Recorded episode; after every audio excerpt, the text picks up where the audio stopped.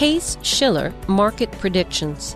Brought to you by Platinum Properties Investor Network. Los Angeles, California, negative 17.5% return on investment in 2011.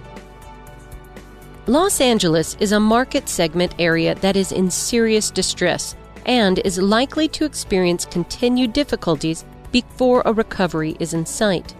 The state of California is currently in the midst of a far reaching budget crisis that is likely to result in dramatic cuts to many public services.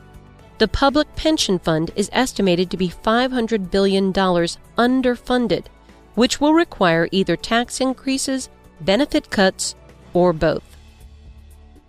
With a relatively high percentage of its population depending on government services, Los Angeles is particularly vulnerable to cuts in the state budget. In addition to this, the tax and regulatory environment are extremely burdensome, which is expected to result in many businesses moving out of Southern California.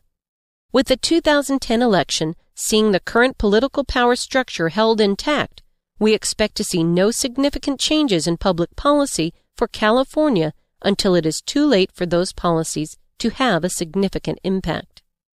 Now, let's look at the ROI build graph for Los Angeles, California as we predict the following multidimensional return on investment 2.9% appreciation, 9.1% return on investment from leverage, and negative 17.5% ROI deduction from cash flow for an overall total ROI estimate of negative 17.5%.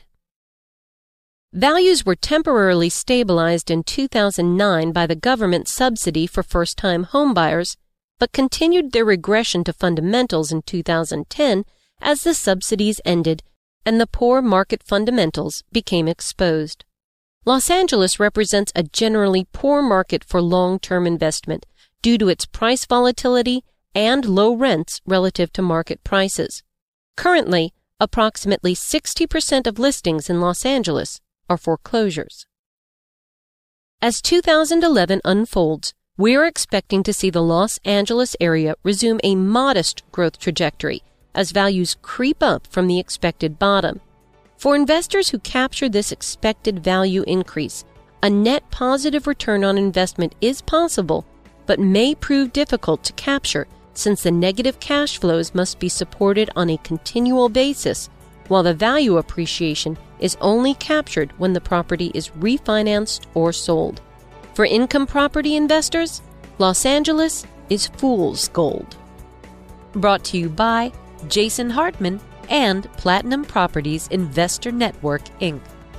For more information, go to www.jasonhartman.com or call 714 820 4200.